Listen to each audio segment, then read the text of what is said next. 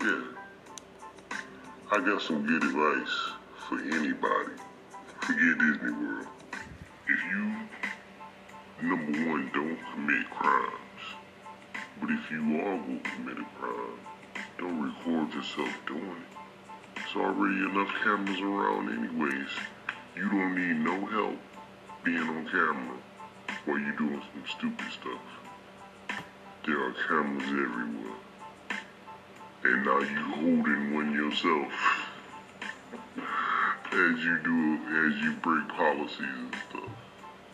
Just so dumb. God help the next generation.